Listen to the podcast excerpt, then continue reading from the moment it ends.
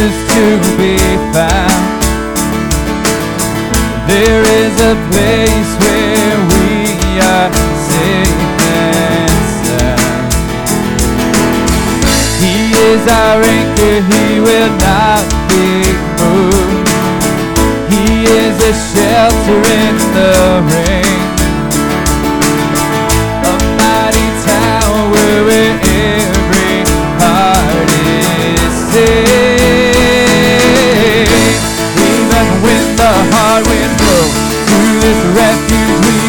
Our God is stronger.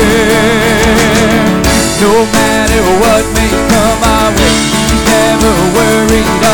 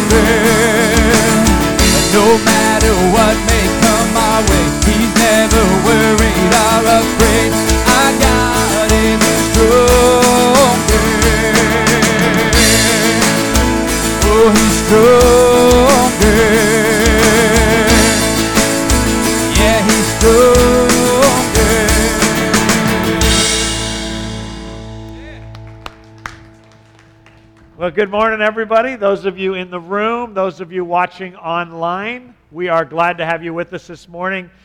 Could 2020 get any weirder or what? I mean, it could get weirder. No, the answer is no. It could not get any weirder. We've had the, the virus, uh, we've had hurricanes, we had those killer bees that we're still waiting to arrive. Uh, the election is out of control, and now we have a Supreme Court justice position over. Welcome to life in the world. You just sang the answer, though, in case you weren't clear. Our God is stronger, He's consistent, and we are to seek first the kingdom of God, and I hope you find hope in the Lord. I, I last week was the first week we had everybody together and or invited everybody to come in together, and I know that some of you are still watching at home. It is so refreshing to have in this time of chaos a gathering where everybody is united on one thing. And as we sing and lift our voices up, we are united on our King and our Lord and our Savior Jesus Christ. And so gathering together is great. Make sure uh, as you feel safe, I know some of you are at high risk, some of you are caring for people at high risk, so you're still being cautious, and we respect that. But come on back when you're ready. Uh, as we told you last week, we will start uh, our, our uh, preschool child care uh, first Sunday in October.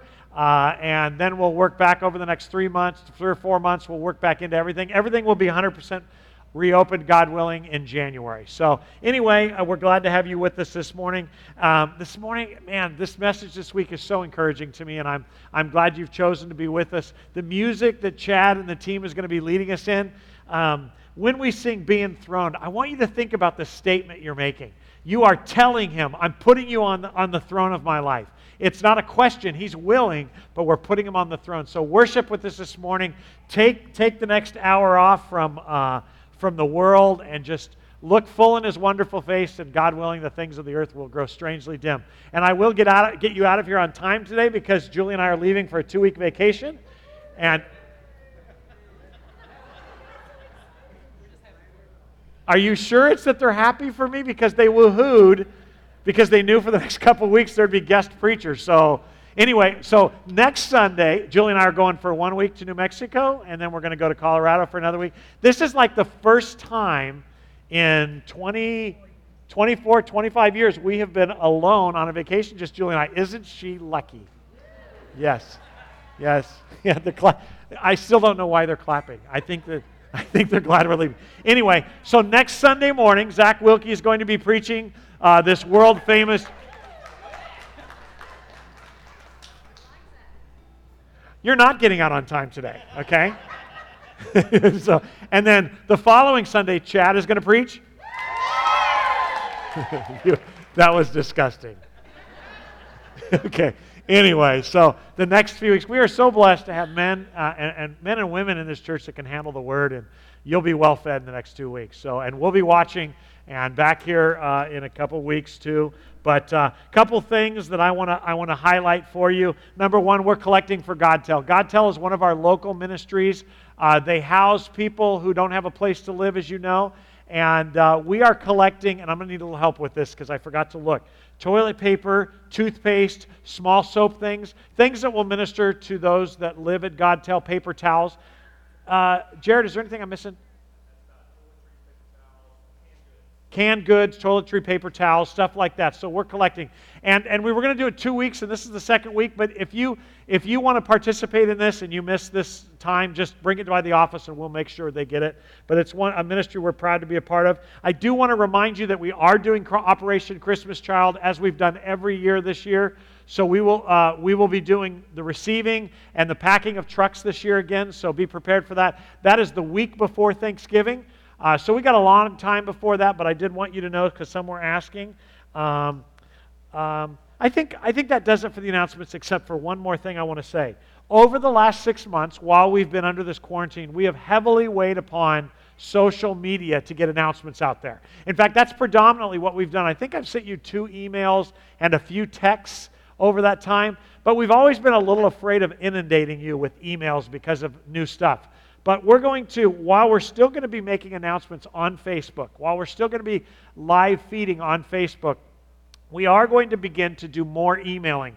We have found through these women Bible studies that there's a lot of women, a lot of you, that have either don't have social media or have moved away from it, and it's ugly. I, I, I have a love hate relationship with it. We post verses and encouraging things on there, but uh, I, I just don't get your feelings hurt, but I've deleted most of my friends. Most of my friends have become ugly during this season. And so there are some of you moving away from it. We had a couple of people call this week, and uh, I don't mean physically ugly, you're beautiful. But uh, it's, just, it's just really hard in the political season to keep it mellow, and it's going to get nastier. So, what we're going to do is while we're still going to be posting on Facebook and, and Instagram, we are going to be putting the most important uh, announcements out there to you. And, ladies, you will be getting an email this week from the church office about women's Bible studies. We found a few who don't have it. So that's going to be our, our, uh, our, our way of communication. If you're not on Facebook, you don't have to get on there to know what's upcoming. Uh, we are finding also that most people don't listen to the announcement times. So this is going to be the way we communicate to you. So here's my favor. When you get an email from the church, would you please read it? Just, just read it. Uh, we've got an annual business meeting coming up. We're going to give you information about that. But please read the emails you get from the church. And uh, when you get a text, it's going to look like, what is it, 223 or something like that? You're going to get text messages periodically that look like they're random. They may be from the church. So uh, just, just look at them, glance at them, and then delete them or whatever. But just so you're in the know, we're trying to find better ways to communicate with you in the new digital world. And, and to be truthful, I've talked to a lot of you before and after service about this. I don't know that we'll ever go back to the way it was before. And, and there are people, there's a, a, couple classes in our church that have seniors, and they're not really showing interest in coming back to this room. I respect that. If you're at high risk, you need to be wise with your family. If you're taking care of somebody with high risk. So, uh, with Jeff leading us through this period in the digital stuff, we're, we're figuring out ways to minister more effectively with you online as well. So while it's really important you get back in the room together or your Bible studies together just to talk and have contact with people, we understand that some of you are not going to be able to do that. So we're going to be discovering ways to communicate with you more effectively. So bear with us, but we need you to not just delete those emails without reading them so you know what's going on. So, okay? Thank you. Thanks. That wasn't nearly as excited as you preaching. So let's pray. Again, we don't do offerings through plates anymore here. Uh, there's boxes as you enter and exit. Uh, you can do it online if it's easier for you. You can even set up regular giving, or you can drop it by the church office during the week, open Monday to Friday. Uh, we were closed on Friday for a while, but we're open again.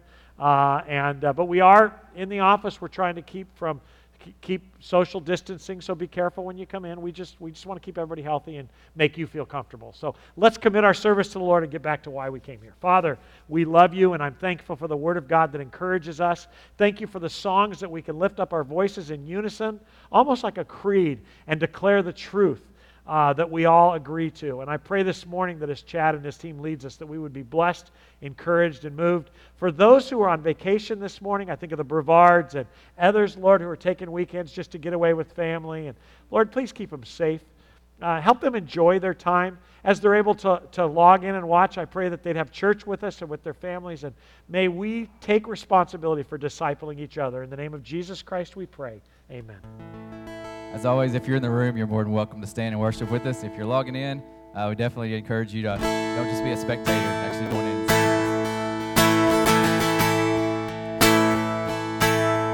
You are amazing, a God who's unchanging.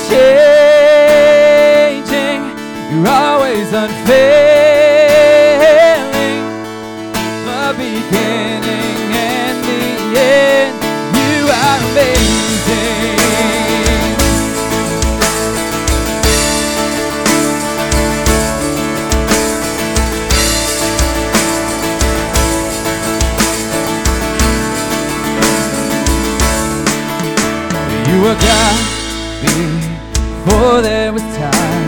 and you were God right here in our lives, and you will always be our God.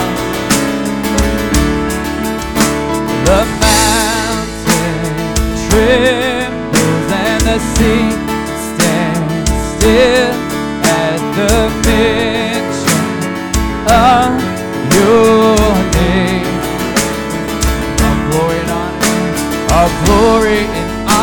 and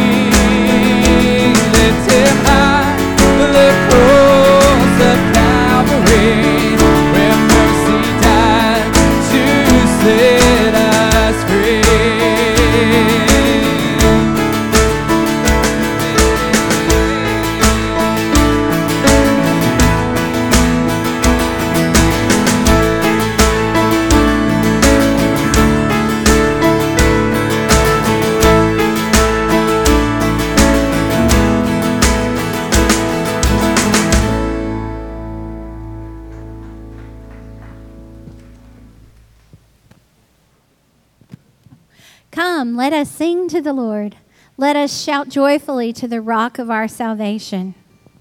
Let us come to him with thanksgiving. Let us sing psalms of praise to him. For the Lord is a great God, a great King above all gods. He holds in his hands the depths of the earth and the mightiest mountains. The sea belongs to him, for he made it. His hands formed the dry land too. Come, let us worship and bow down. Let us kneel before the Lord, our Maker, for he is our God. We are the people he watches over, the flock under his care. If only you would listen to his voice today. Who is like our God? We spoke and there was light, and saw how it should be.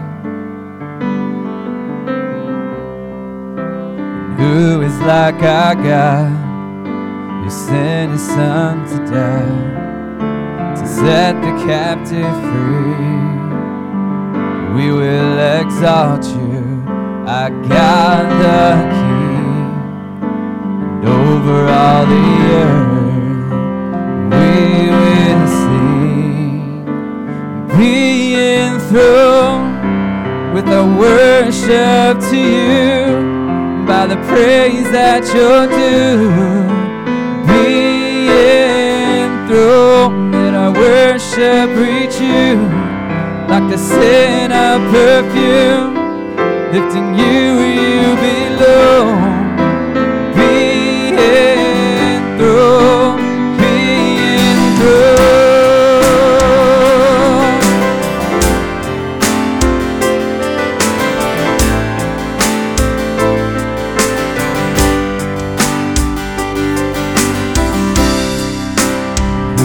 Like our God, with strength beyond compare, and love that knows no end? And who is like our God, the ever reigning King, and always faithful friend? We will exalt you, our God the King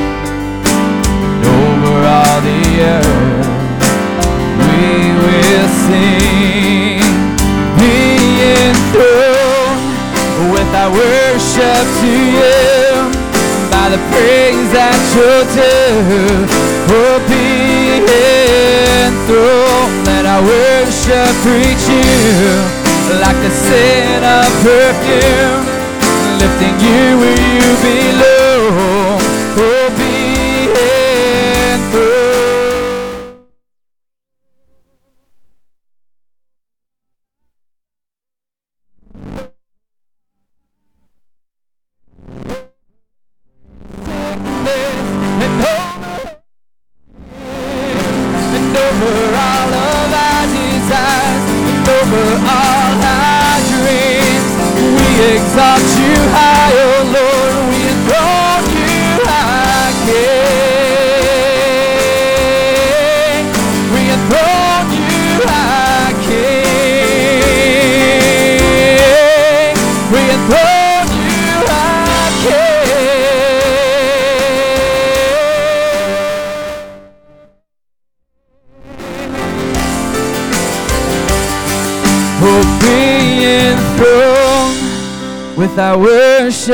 to you by the praise that you're due.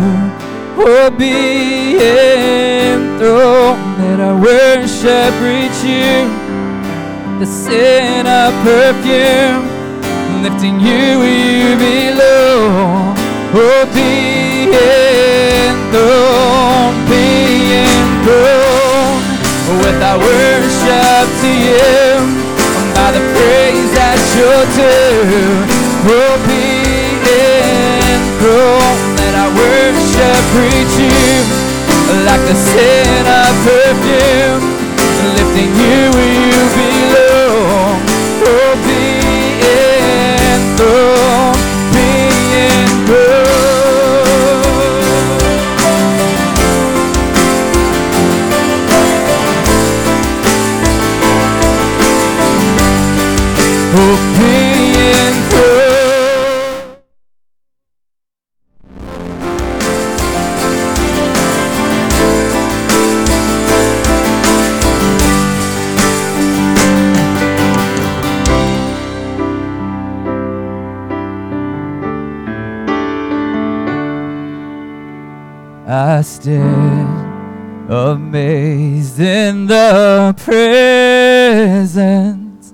of Jesus the Nazarene, and wonder how he could love me, a sinner condemned, unclean. Sing it again. I stand amazed in the presence of Jesus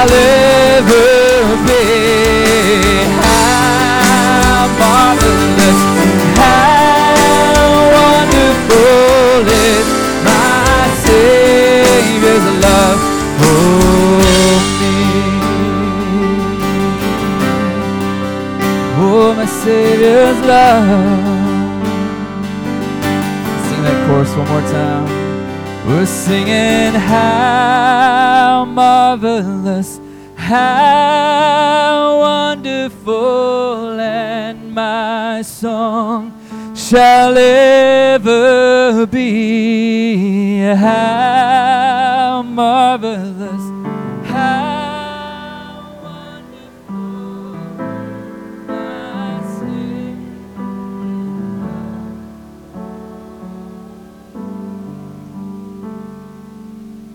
I think if we do ministry together for the next 50 years, I am never going to get tired of hearing you sing gosh, I miss that.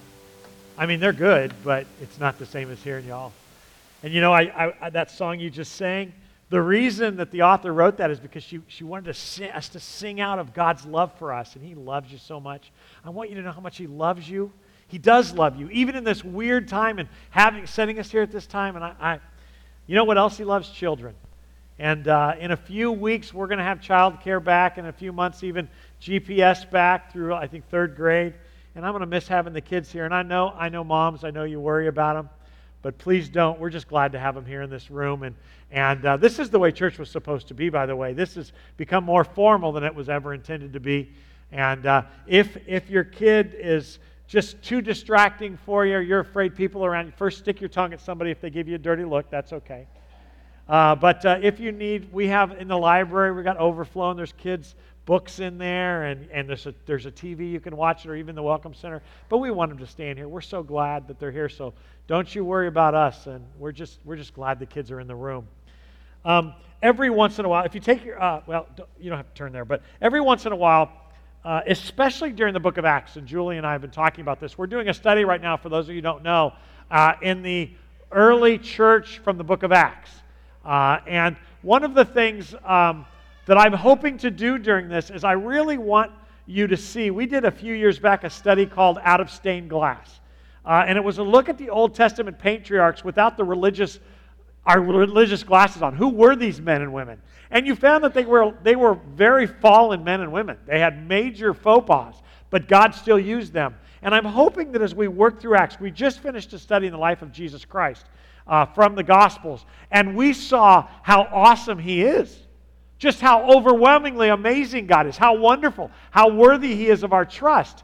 But now we're turning our eyes away from Jesus, not completely, but on His disciples who are, being, are about to be inhabited by the Holy Spirit and what God does through fallen people.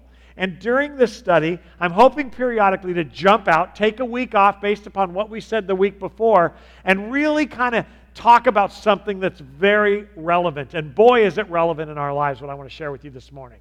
So, when I get back from vacation, and I, I know that Chad and Zach are going to be speaking about things we've been talking about and, and picking up the text a little bit, but let me start this morning by reading you last week's text, which was Acts chapter 1, 1 through 11. And, and just listen, it's not going to be on the board.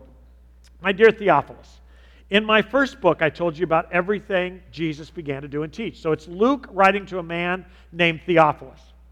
Uh, the first, histo- this is a historical book. We learned that last week.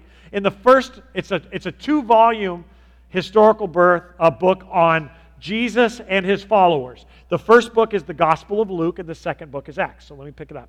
So I told you about everything Jesus began to do and teach in my first book until the day he ascended to heaven after giving his chosen apostles further instructions from the Holy Spirit. During the 40 days after the crucifixion, he appeared to the apostles from time to time, and he proved to them in many ways that he actually was alive. On these occasions, he talked with them about the kingdom of God. In one of these meetings, as he was eating a meal with them, he told them, Don't leave Jerusalem until the Father sends you what he promised. Remember, I have told you about this before.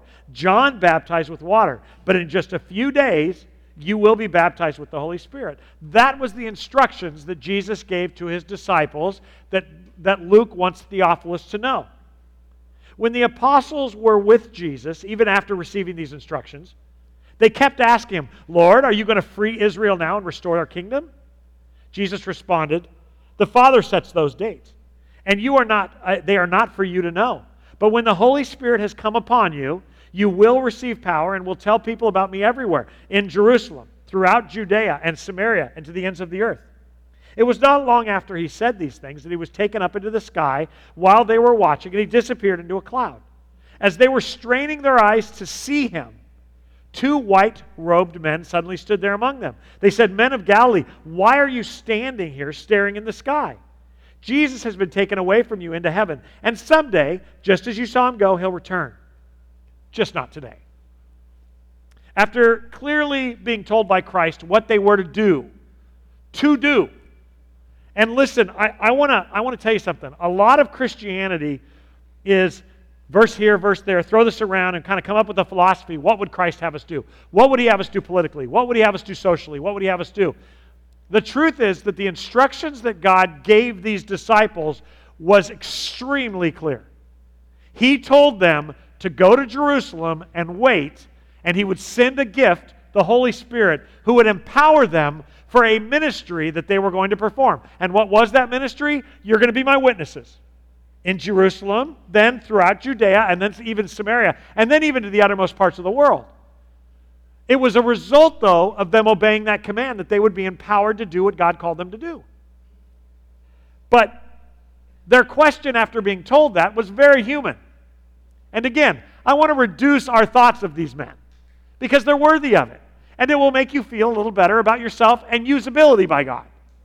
Even after he said, Go to Jerusalem and wait for the Holy Spirit, this gift, I'll empower you then to do what I need you to do, they didn't go. In fact, they didn't talk about what they were supposed to do. They asked him, Are you going to restore the kingdom right now? Which was the question they kept asking in the final year of Jesus' ministry. When are you going to set this up so that we can be part of this awesome thing? And they asked him that. When will you restore the kingdom? And if you remember, in Jesus' response to them is that's really not your business. That's my Father's business. But let me tell you something. When you get to Jerusalem, I'm going to send. He keeps repeating himself. And he actually says to them, and Luke records it, I've already told you this.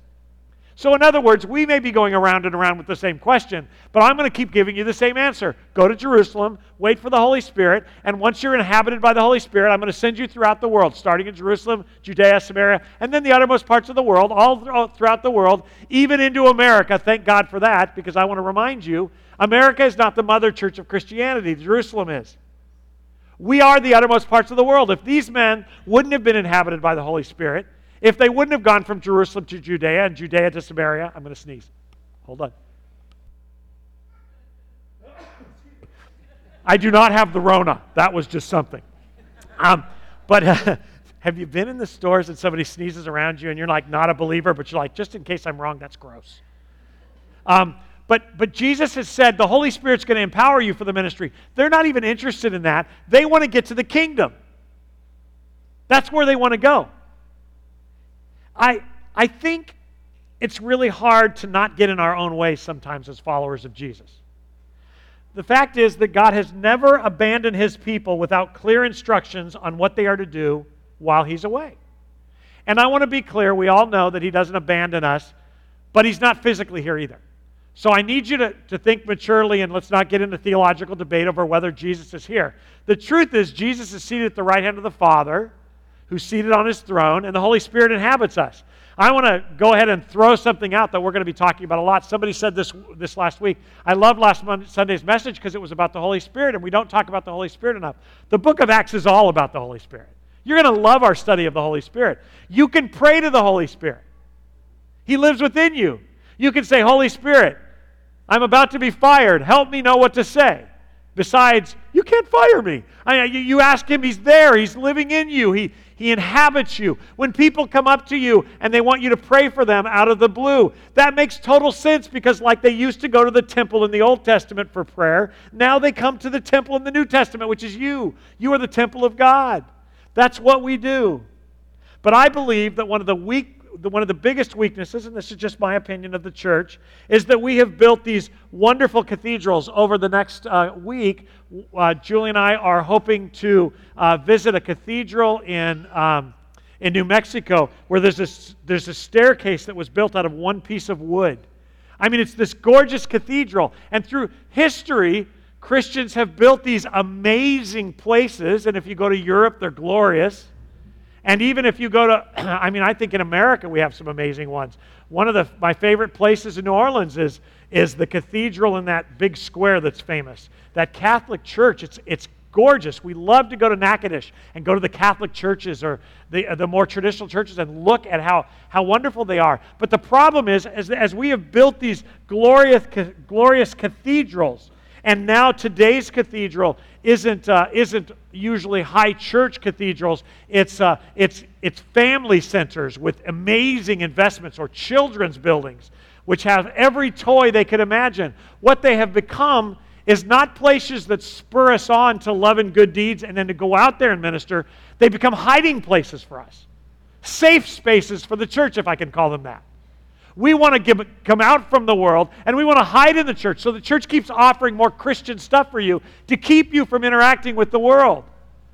One of the problems that I have with young people today who, keep, who come to me and tell me they want to be in ministry is don't leave the world. You can minister in the world. Be an engineer. Work in IT. Be a be a whatever it is God's called you to do. Be a teacher. You know, while the church wants to litigate prayer in schools, you must demand we have the right to pray in schools. I want you to know that a child of God living in the Spirit never stops praying. There is prayer in schools. You take it there. There is prayer in politics if you're political. If we are men and women of God, we can't abandon the world for safe places of the church. We need to take God to them. And I think sometimes the problem with this is while the disciples, and, maybe I'm overplaying this part a little bit, it says that they strained and looked up into heaven. So Jesus ascends, and we talked as a Bible study group last Sunday night. That must have been totally weird. I mean, they have seen Jesus stop storms, they've seen them, uh, him raise the dead, heal the sick, make the uh, the, the blind see, the lame walk. He has, uh, he has himself died and resurrected. And when they just had figured out they'd seen it all, now they're standing there talking to him and he floats up into the sky. That is, that is some weird mojo. I mean, we look at it because we know the story and we look back and we kind of go, yeah, wow, that had to be crazy. But, but think about what these guys are thinking.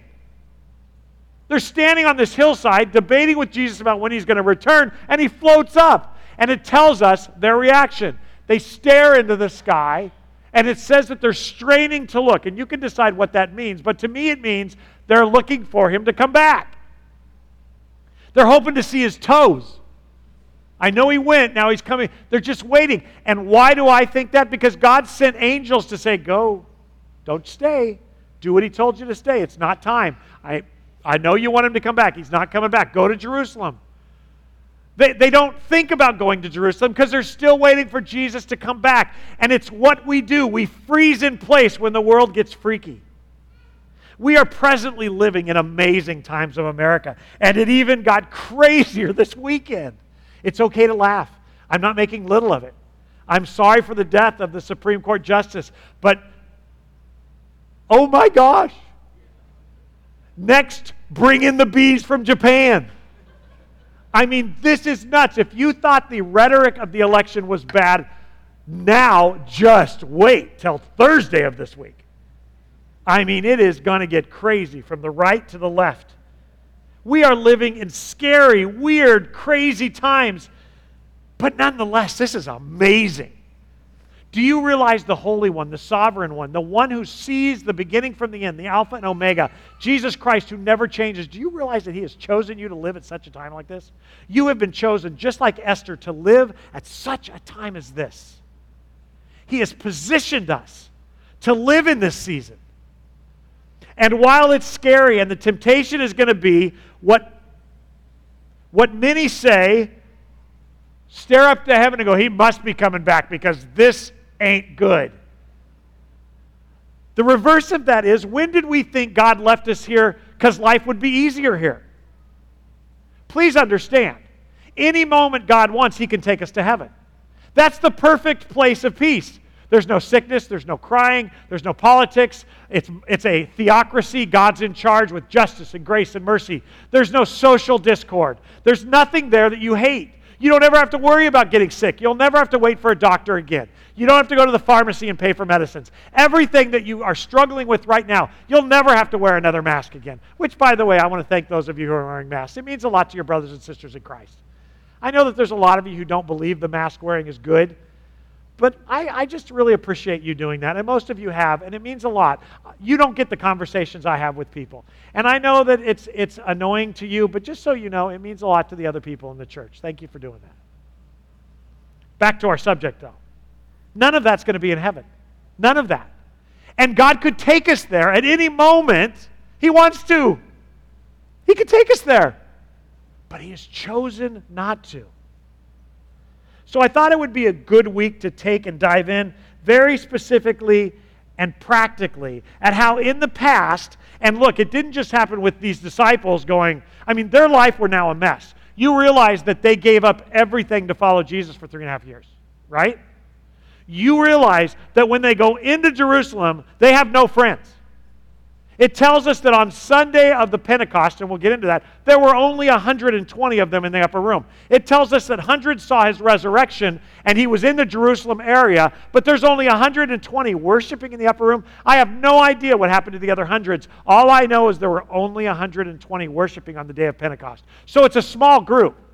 And at Pentecost, the city would have swollen from 100,000 to, to maybe a million people for the celebration of Pentecost. More on that later. But you understand that the Jews want them dead or arrested, silenced, and the Romans don't want problems in the town. And so, and they are known to kill people who cause revolutions. So these followers of Jesus, these faithful men and women, these 120, are going to be surrounded in Jerusalem by, uh, by enemies. No wonder they wanted Christ to return. And they're scared. But this wasn't the first time in history where, where the task of fully devoted followers of God are asked to live in an uncomfortable time, where they're asked to minister. And you know what the ministry is. I'm not going to spend much time on that this morning because we've been going through it. Our task, the disciples' task, was, is to make disciples or fully devoted followers of Christ, baptizing them in the name of the Trinity, and developing them into people who also develop, full, make fully devoted followers of Christ, who baptize people in the name of the Trinity, who also develop fully devoted followers of Christ, baptizing them in the Trinity. I can go on and on. That's the task. That's the task of the church. That was the task of the apostles. That's the task. That's our task. It's what we do. And for the most part, I think most of us are okay with that. Um, but I think most of us who have been on mission trips, I think we're used to going over there where it's chaotic. We go to the border of Mexico where poverty reigns and we feed people and clothe them. We go to India and we work with orphans we send missionaries to places where the world is chaos. But what happens is we come home and we relax because it's safe here. We know what to expect in our country. Well, what happens if all the things that are making you nervous right now actually come to fruition? What happens if our country, the place that we have counted on forever, actually becomes a banana republic? What happens if everything that we do is watched by the government and outlawed to some degree, what happens? The problem is, we're so used to going over there and living in chaos for a week and doing ministry, and then coming back and letting our hair down. We don't even think about the fact that the day might be coming where chaos might be our home. And then what do we do with our calling? What do we do with our calling, our task of making disciples, baptizing them in the name of the Trinity, and training them to make disciples who baptize in the name of the Trinity? What happens to our task when we don't have a safe place anymore? Well, that isn't a new experience for followers of, of Jehovah God. In fact, the Bible is clear over and over from the beginning of time that that's been the case. The post Christian era for believers was a scary time but it wasn't the first time for God's faithful servants where they were in a position they didn't want to be in. I'm going to take you throughout the Old Testament to a couple places to show this to you. The first one is going to be familiar with you. It's Jeremiah 29. And, and to be clear, the Jews at this time want their home to be their promised land, but they're in exile. They have been kidnapped by the Babylonians. They are taken out of their homeland and they are taken into captivity into another land and they are pleading and they are begging with God to please restore them, to make things worse for them. Some self proclaimed prophets, false prophets actually, stand up among the Hebrew people who are in exile and they proclaim the deliverance of the Lord is at hand and he will take them back to the promised land within two years. Boy, does that sound familiar. That God's return is near. He's going to restore the kingdom. That they are to simply wait and prepare themselves to return to the Holy Land and watch God work. So God instructs his real prophet, Jeremiah, to write a letter. And that is Jeremiah 29, verses 1 to 11. You can follow along on the screen with me. Jeremiah wrote a letter from Jerusalem to the elders, priests, prophets, and all the people who had been exiled to Babylon by King Nebuchadnezzar. Jumping down to the third verse. This is what Jeremiah's letter said. This is what the Lord, the Lord of heaven's armies, the God of Israel, says to the captives He has exiled to Babylon from Jerusalem. Did you catch it? I want you to note, first of all, what God said to them. The first thing he wants Jeremiah to tell them and to explain is what King James says is it's translated, whom I have caused to be carried away. The NIV translated as those I carried into exile. The New American Standard says all those that I have sent. In other words, the, the Hebrew is very, very clear that they are not in Babylonian captivity by accident, by the turn of things, by the way the world goes. He wants them first and foremost to understand that He is the one who exiled them into the evil hands of the evil Babylonians, where they demand that they don't act like Hebrews, where they, they demand that they don't do Hebraic obedience to the law. God sent them. He didn't allow them to be exiled. There's a big debate in the church today over is I know God is sovereign, but is he, is he in control? Well, I don't even know what the heck that means. Well, maybe he's in control, but he's not in command. Are you kidding me? Now we're excusing away God's actions. God wanted the Hebrews to know, first and foremost, that they were not there by accident. They were not there by, by just some whim of humanity, by the spin of the, of the globe. They were there because He had sent them there. So now that that is clear, here's his message to them. Verse 5 of Jeremiah 29 Build homes, plan to stay, plant gardens, and eat the food that they produce. Marry, have children. In fact, then find spouses for your children. So you're going to give birth to kids. I want them to grow up here, and they're going to have uh, find spouses for them, so that you can have many, many grandchildren. Multiply. Don't dwindle away. Can you imagine what these people are thinking? I'll tell you what I would think that they're thinking. Excuse me, Pastor Jeremiah, Prophet Jeremiah, I don't know what they called him, sir. We like the other prophet's advice better. I mean, if we get to choose prophets, we choose the guy who says in two years we get to go back to the Holy Land. We don't want the prophet that's telling us to live here, that God exiled us, and to have kids and to prosper. That's, that's not really our liking. So we choose prophet number one. But God isn't done with his letter to them. Verse 7 Work for the peace and prosperity of the city where yeah, uh oh. I sent you into exile. Pray to the Lord for it, for its welfare. For its welfare determines your welfare. Excuse me. Have you studied Nebuchadnezzar and the Babylonians, how wicked they were? You think America is wicked. You ain't seen nothing until you've read about the Babylonians. These were a wicked, evil, immoral, unethical, murderous people. And God is telling them, not only did He send them into exile, but He wants them to stay. He wants them to have children, have their children have children, marry them off, grow a huge group of Hebrews, and on top of it, I want you to bless them by praying for their success. Make them successful. What? The more if we hear from God, the people must have thought, the more we really like the false prophet. We like what he says. The words from God aren't so comforting. Verse 8. This is what the Lord of heaven's armies, the God of Israel, says. Do not let your prophets and fortune tellers who are with you in the land of Babylon trick you. Do not listen to their dreams because they're telling you lies in my name. I have not sent them, says the Lord. What? They did this all in the name of Jehovah. They're wearing yarmulkes. How can we not trust them? They seem like godly people. They're doing a good work. They have a televangelist ministry. And besides, we really like their message better than yours. Verse 10 this is what the Lord says You will be in Babylon for 70 years. And then I will come and do for you all the good things I have promised, and I will bring you home again.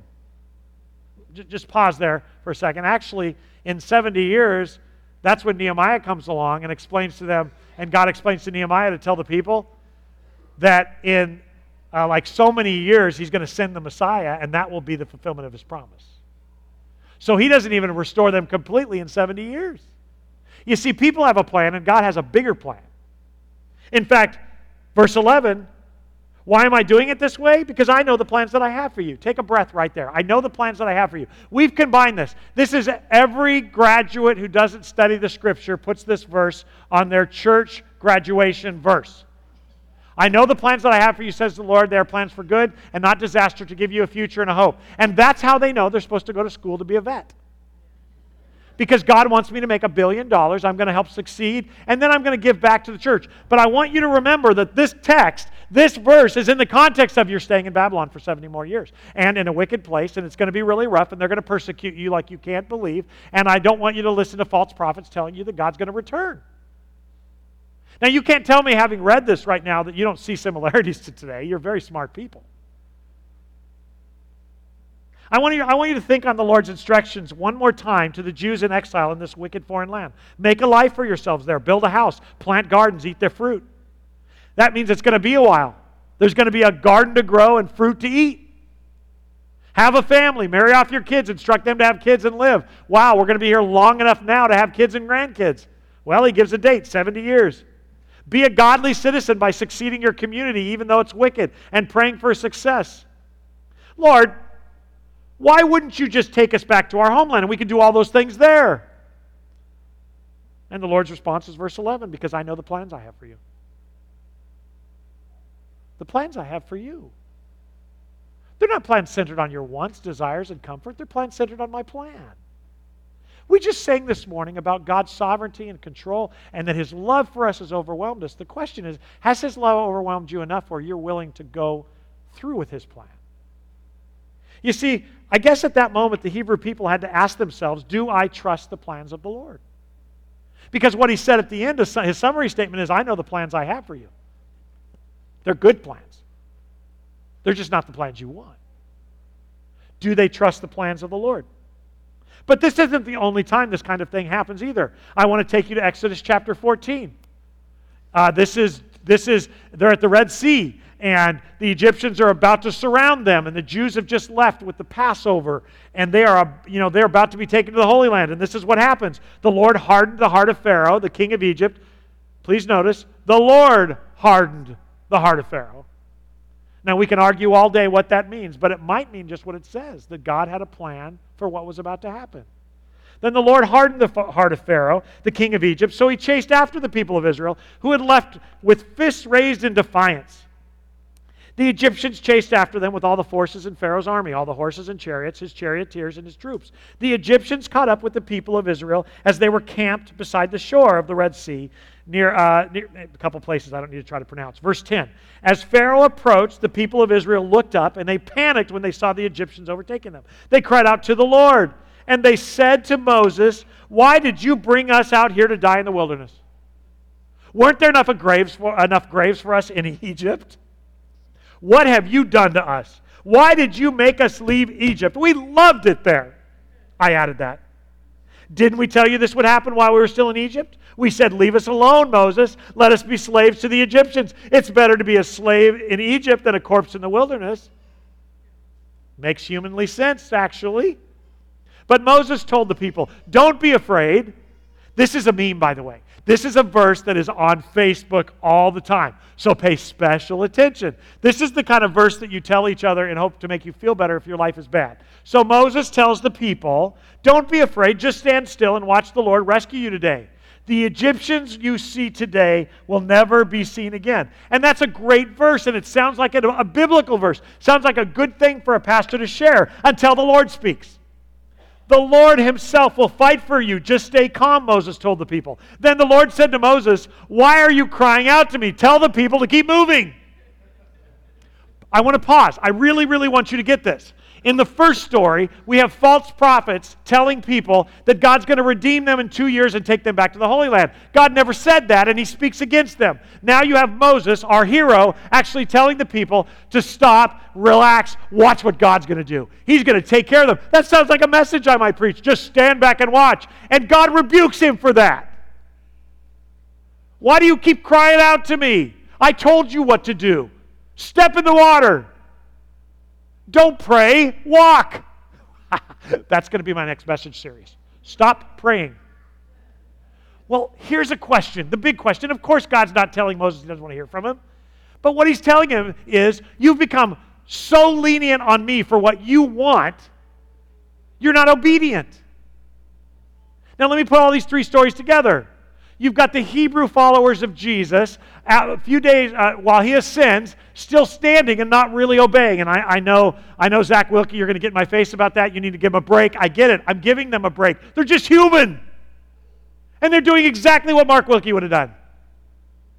I think I see him on cloud nine. I would wait, but that doesn't make it okay. Remember the night in the boat where the storm comes on and the boat is sinking and Jesus is sleeping? And they wake him up mad and they say, Don't you care we're going to drown? And Jesus looks up at him and he calms the storm and he looks at him and says, When are you going to trust me? And they all fall to the back of the boat saying, Who is this man that even the waves and the sea obey him? Now, look, I'd have waken him up too and I'd have been mad too. But the truth is, Jesus is looking at them going, I told you to go to the other side. I didn't say go to the middle, find a storm, and panic. He didn't tell the disciples to wait there until two angels come. He told them to go to Jerusalem and wait. He didn't tell, he didn't tell the, Babel, the, the Jews in exile to the Babylonians to pray for deliverance, even though it's okay to pray for deliverance. But he didn't tell them to listen to false prophets. He sent the right prophet to tell them, don't expect to be delivered. I've got good plans for you. They're going to be hard, though. And how about this? The Lord didn't tell Moses and the people to go to the Red Sea and die. He told them to go to the Red Sea and trust Him. God had a plan. He does what I would have done. It's okay, church. It's okay. And then he goes alone into his tent and goes, What are you doing? I'd have done the same thing, but it's still the wrong thing. You see, I think sometimes we build these cathedrals and we say they're for the glory of God, but they're actually for the glory of His church. And I think we, we, we say we're going to build big children's centers and, and fun places so that the lost will come, but we really don't build them for them. We build them for our own kids because they deserve the best of the best. I think sometimes we build family centers with workout centers so we don't have to go with the dirty people. I do. I think we do that. I don't think we think we're doing that, but I think the truth is we don't like the world.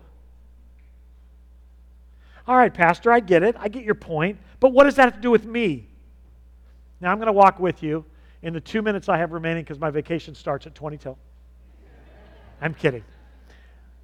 I want to take you on a walk through the New Testament, and I want to remind you. So, the question Moses had it. Okay, so let me take you back. So, the um, if, if the exiles in Babylon had to decide if they trust in, um, I, I wanna, in the plans of the Lord, because he had good plans, then Moses had to decide if he trusted in the words of the Lord, right? He has to decide that. I want you to look at 1 Peter 2:11. Dear friends, I warn you as temporary residents and foreigners to keep away from worldly desires that wage war against your soul. Oh, that, that doesn't have anything to do with this, Pastor. It, it actually does. Because one of the things that we really have to get to, and it goes back to Jesus' teaching seek first the kingdom of God. It doesn't mean we're not politically concerned. It doesn't mean we're not morally concerned or we're not ethically concerned. But what he is saying is our first and foremost thing needs to be the kingdom of God. So we need to change our worldview. We need to see things from God's point of view instead of our own. And when we can't see things from God's point of view, we need to shut up and trust Him, not panic. Because in here, he tells us to keep away from worldly desires that wage war against our very souls. And in every message I've ever preached on this text, it's always so don't lust, don't commit adultery, don't lie, cheat, or steal. I mean, I go through a list of things that you should and shouldn't do, but they're all sin. Well, I think there's another one, and that is waging those things that weigh, uh, worldly desires that wage war against my soul, is me trying to make heaven on earth. Trying to make this so comfortable and safe for me that I really don't have to do all the ministry, or life isn't a risk. I mean, it may be that God wants us at risk, so we cry out to Him like Moses, so we depend on Him, so that we look to Him for hope. Maybe the biggest struggle Mark Wilkie has in his life is not porn, or not mind, or thoughts, or, or resentment, or hate, or anger, or frustration with the political climate of this country. Maybe the biggest struggle that Mark Wilkie has is actually hoping that this country will provide me a, a place of safety so that when I go to ministry, I can come back and relax, as if I've gone to heaven. Heaven is our place of rest. That's where we go. I want to remind you That God didn't just take us home for a very specific reason. In John 17, we just studied that 13 to 18. Let me read this for you. Now I am coming to you, Father. He's praying to his dad. And I told them, the disciples, the followers, many things while I was with them in this world, so that they would be filled with my joy. I have given them your word, and the world hates them because they do not belong to the world. Just, just pause for a second. The reason the world is going to hate us is not because of our pro life stand. It's not because we stand for a traditional biblical marriage, man and woman, godly man to godly woman, sacred marriage. It's not going to be because we're white. It's not going to be because you're a brown person who loves Jesus or a black person who loves Jesus. That's not why the world hates you. That's the excuses they give. They hate you because they, they are convicted by you as the temple of the Holy Spirit. They are reminded of their sin when they come in the presence of holiness. And by the way, you're not holy, God's holy. I have been declared holy. But when sinners come in the presence of righteousness, that's why you hear all over today, I'm not going to church. They're judgmental. No, what's judgmental is the Holy Spirit that convicts you of your sinful life. You can't be sinful and righteous at the same time. One of those things owns you. I have given them your word, and the world hates them because they do not belong to the world, just as I do not belong to the world. I'm not asking you to take them out of the world, but to keep them safe from the evil one. They do not belong to the world any more than I do. Make them holy by your truth. Teach them your word, which is truth, just as you sent me into the world. Now I am sending them into the world. What? So, I have to start by understanding that I am an alien and stranger. My, I, am not YOLO. I'm not looking to live once. I'm living twice. And my second life in eternity in heaven, that's my safe place. This is my mission field. And now you know why. Because I've been sent into this place in the United States of America in East Texas to present Jesus Christ, crucified, resurrected, Savior of the world, to any man, woman, and child who wants it. That's my message. Jesus is talking to his, uh, uh, his father just hours before his arrest, and he tells his father that we are not of the world any more than he is, and that as he sent Jesus into the world, Jesus has now sent us. That we are in exile here in America for a reason, in East Texas, and I want to argue more difficult to serve here in East Texas because everybody thinks they're saved, because they were baptized at fourth grade in a Christian church in VBS, and they may or may not have ever given their life to him, but they did the religious thing. And it is hard to help people understand that the fruit of your flesh determines who owns you. Do Christians sin? Sure, we sin, but we don't stay there. Judas and Peter struggled with the same sin on the days of Jesus' death, but one ran back to Jesus. The difference between a saved person and an unsaved person is not sinfulness, it is where you go when sin is in your face. You run back to Jesus. In our ministry, is we've been sent in the world like Jesus. Well, what's that task? 2 Corinthians 5. For we know, now listen to all this. Paul is going to explain how his view of humans has changed, how his view of God has changed, how his view of himself has changed. So listen as I read this. For we know that when the earthly tent we live in is taken down, that is, when we die and leave this earthly, earthly body, we will have a house in heaven, an eternal body made for us by God Himself and not by human hands. We grow weary in our present, present bodies. Are you tired yet? You got, I, I, was with a bunch of guys at a movie on Friday night um, when I got a text that, uh, that the Supreme Court had lost uh, somebody on the bench. And I, my first thought is, you got to be kidding me. I thought it was ugly yesterday. It's going to get really ugly next week as soon as they put her in the ground. But that was this. I'm tired of this. I'm tired of masks and viruses and Christians hating on each other and Facebook and Instagram, and I'm, I'm tired of people telling others that they're a love movement and burning cities down. I'm tired of it. And I read this and I go, well, okay. Yeah, I'm supposed to be tired of it.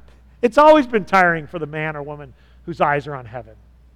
We grow tired in our present bodies and we long to put on heavenly bodies like new clothing for we will put on heavenly bodies, and we will not be spirits without bodies. While we live in these earthly bodies, we groan and we sigh. Are you not groaning and sighing, my friends?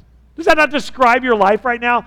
I mean, when you open the newspaper, many of you are not watching the news. When you turn on Fox News again, do you not go, oh my gosh, that's the other half of the article I heard two years ago? Nothing has changed. We groan and sigh. But it's not that we want to die and get rid of these bodies that clothe us. Rather, we want to put on our new bodies so that these dying bodies will be swallowed up with life. We want to live. God Himself has prepared for us, for, the, us for this. And as a guarantee, He has given us His Holy Spirit. So we are always confident, even though we know that as long as we live in these bodies, we are not, we are not home with the Lord. For we will live by believing and not seeing. That's how we live. Yes, we are fully confident, and we would rather be away from these earthly bodies, and then we will be at home with the Lord. This isn't about flesh, He's talking about where we are peace, hope, safety. So, whether we are here in this body or away from this body, our goal is to please Him.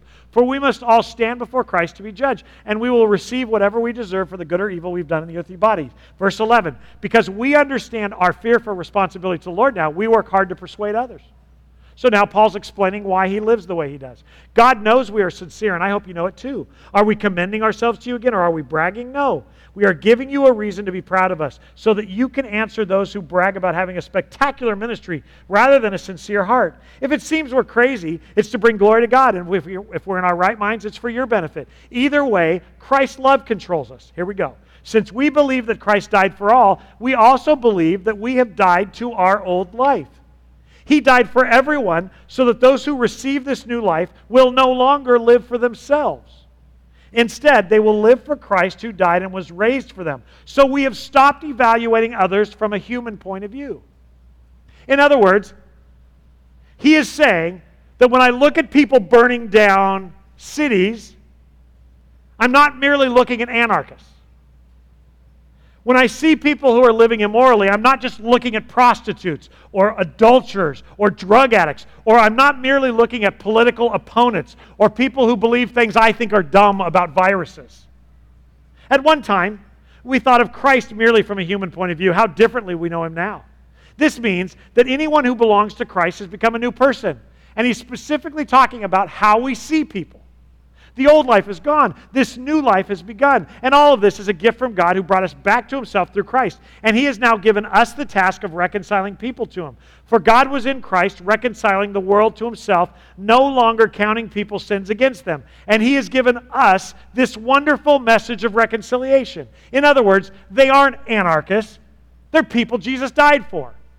They're not prostitutes, they're people Jesus died for. They're not race hucksters. They're people Jesus died for. They're not doctors who commit abortions. They're people Jesus died for. They're not drug addicts. They're people Jesus died for. They're not political opponents. They're people Jesus died for. They're not silly little people living in fear of government control of their lives over masks. They're people Jesus died for. I no longer look at people, Paul says, from a human point of view, but I have lived, I, am in a new life. I see them differently. So we are Christ's ambassadors, verse 20 says. God is making his appeal through us. We speak for Christ when we plead, come back to God. For God made Christ, who never sinned, to be an offering for our sin, so that we can be made right with God through Christ. So, in other words, because I've experienced grace I don't deserve, my job now is not to just make America the greatest place on the planet, First and foremost, my job is to introduce people to the greatest king of all times, who has a kingdom that they can be a part of, who paid the price for their adoption and their new citizenship, and it's my job to introduce them. So while I try to save America, while I act out in my political uh, best interest, what I think is best for the country, I have to remember that first and foremost, my responsibility as a citizen of the kingdom is to first do kingdom work and then do it. And that means you can't be acting like you're all knowing on the internet. There is nothing uglier on the internet than an arrogant Christian who sends half hearted truths out there to make people look stupid. There's no excuse for that. That is sin. That is the sin of self righteousness, and it's got to stop. And I know not many of you do it, but we have to guard ourselves because it's fixing to get weirder. What do you want me to do? I want you to tell them about me. Do you know how immoral it could get? Do you know we could go socialist if if uh, the left, the, if Biden ends up as president, I do know that. Well, aren't you concerned, God? Not really. Why aren't you concerned? Because you're not a citizen there. You're a citizen here. And my kingdom isn't a democracy either, it's a theocracy. And if you're a citizen of my kingdom, this is what I expect from you to stop looking at people from a worldly point of view. All right, bringing it back around. You've got the disciples going, Are you coming back now? I told you to go to Jerusalem. I'm going to empower you with the Holy Spirit. then you're going to be my witnesses. You've got the exiles in Babylon going, Is God going to come take us back to the Holy Land? No, you're going to have babies. You're going to have those babies are going to marry off and they're going to have babies. I want you to grow fruit. I want you to make this land, this evil, wicked kingdom successful. Well, why should I do that? Because I've got a plan for you. And that plan is a good plan. It's the same thing with Moses. God, the people have a good point. They're complaining that you took us out of Egypt and it looks like we're all going to drown. You know, we didn't have any time to learn how to swim and you want us to step into the Red Sea. No, I want you to trust me. Stop praying and walk. And that's where we find ourselves. My friends, messengers of reconciliation, it is our job, first and foremost, to tell people about hope in Jesus, not hope in a Republican America or a Democrat America. Hope is not found in a pro life country. Hope is not found in a country that, that just values marriage between a man and a woman. Hope is found in Jesus. A gentleman in our community posted yesterday that the first and, and most basic responsibility of the church is to make sure that the right people get in office. That is a lie. The most important thing we do as a church is to tell people that they can be part of a kingdom whose king is just and fair and righteous and the healer and the great one. 1 Thessalonians 4 16 to 18, Paul wrote this For the Lord himself will come down from heaven with a commanding shout, with the voice of an archangel, with the trumpet of God. First, the believers who have died will rise from their graves, then, together with them, we who are still alive and remain on the earth will be caught up in the clouds together to meet him in the, the Lord in the air, and then we will be with the Lord forever. So, encourage each other with these words. So, here's the encouragement for you this morning. Whether you die first or he comes back to get you, you will go home.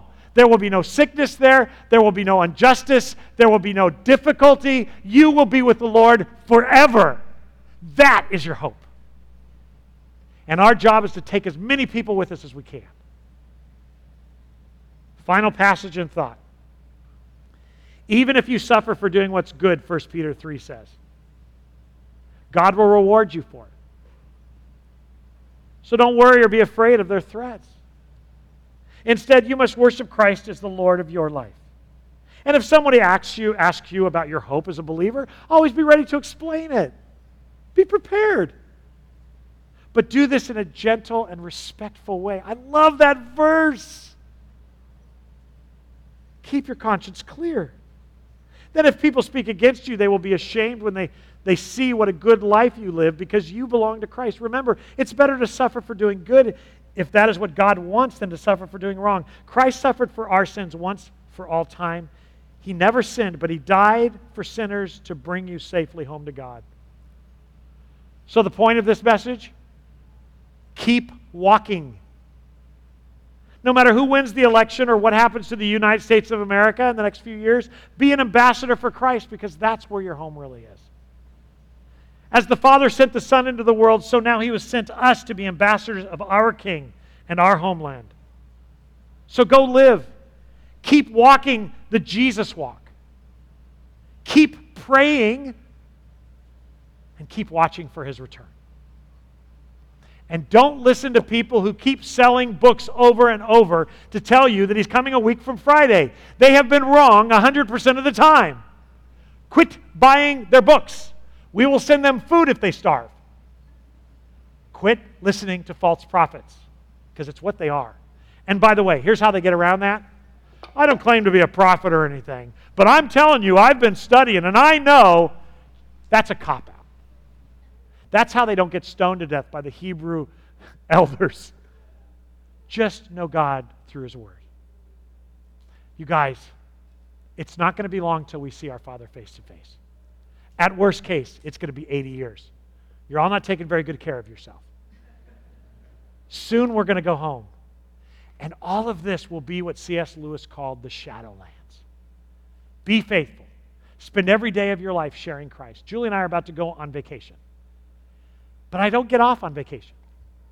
I'm still going as a missionary of the King so that whether I'm buying a cup of coffee at Starbucks or I get in a conversation at a grocery store or a diner, my opportunity to share Christ with them is very significant to kingdom work. It's not my job to get them saved, it is my job to witness to the truth. So go get them. It is four minutes till 11. And that means I didn't go long because I'm leaving for vacation. Julie says, I'm not leaving for vacation right now. She says, calm down. Let's pray together. Lord Jesus, we love you. Actually, we're thankful that you love us and that you use people like Moses and the Hebrew people and even the disciples who, who kept having a want in, the, in their flesh. They kept asking you to do what they wanted. You didn't give up on us, Father. You just kept telling us over and over what you wanted us to do. And I want to thank you this morning as we wrap up for our little friends in this room who did so good this morning and their moms who freaked out. Thank you for the courage to come into this place. Thank you that we could gather together as a family and listen to each other sing and hear your word. And now, oh God, I pray that your Holy Spirit that lives within your children would speak to us and guide us and direct us and use us for your glory, according to your plan. And that when our work is done, you will take us home. In Jesus' name we pray. Amen. See you in a couple of weeks. Have a great Sunday.